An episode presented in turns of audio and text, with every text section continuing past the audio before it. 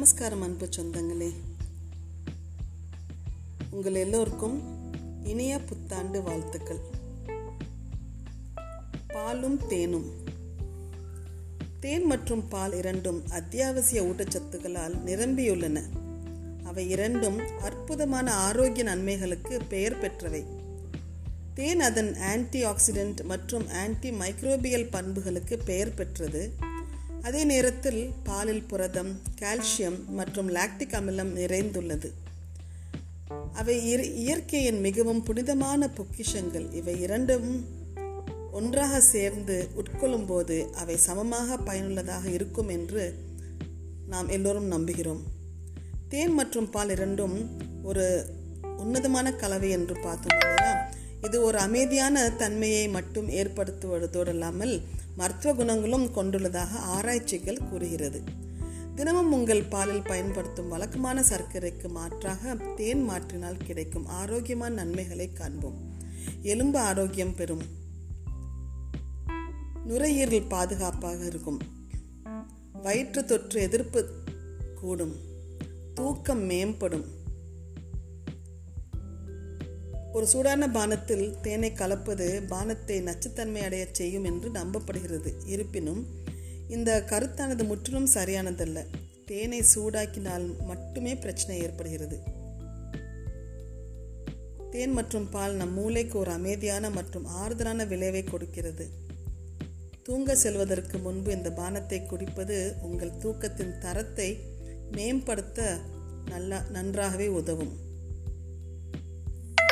அவ்வை தன் நல்வெளியில் விநாயகப் பெருமானை பார்த்து பாலும் தெளித்தேனும் பாகும் பருப்பும் இவை நாளும் கலந்துனக்கு நான் தருவேன் என்று பாடியிருக்கிறார். அவர் நான்கை கேட்டு நான்கை கொடுத்து மூன்றை பெற்றுக்கொள்கிறார் ராமலிங்க லிங்கரின் அருட்பாவில் வான் கலந்த மாணிக்க வாசகனின் வாசகத்தை நான் கலந்து பாடுங்கால் தேன் கலந்து பால் கலந்து என்று பாடியிருக்கிறார்.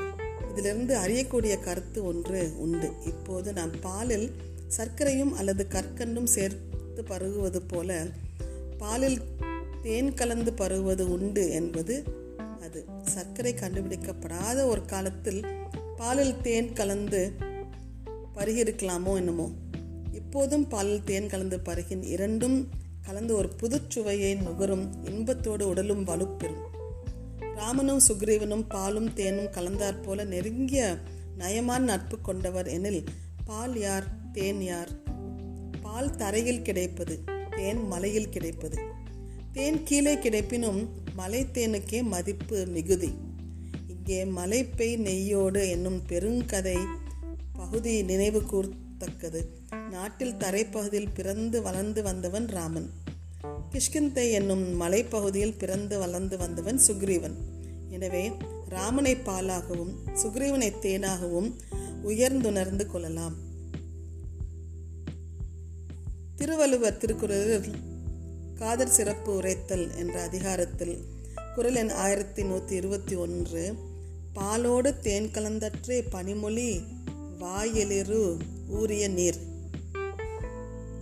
மென்மையான மொழிகளை பேசுகின்ற இவளுடைய தூய பற்களின் ஊறிய நீர் என்பது பாலுடன் தேனை கலந்தார் போன்றதாகும் அப்படின்னு குறிப்பிடுகிறார். இத்துடன் உங்களிடம் விடைபெறுவது உங்கள் மீனாராஜா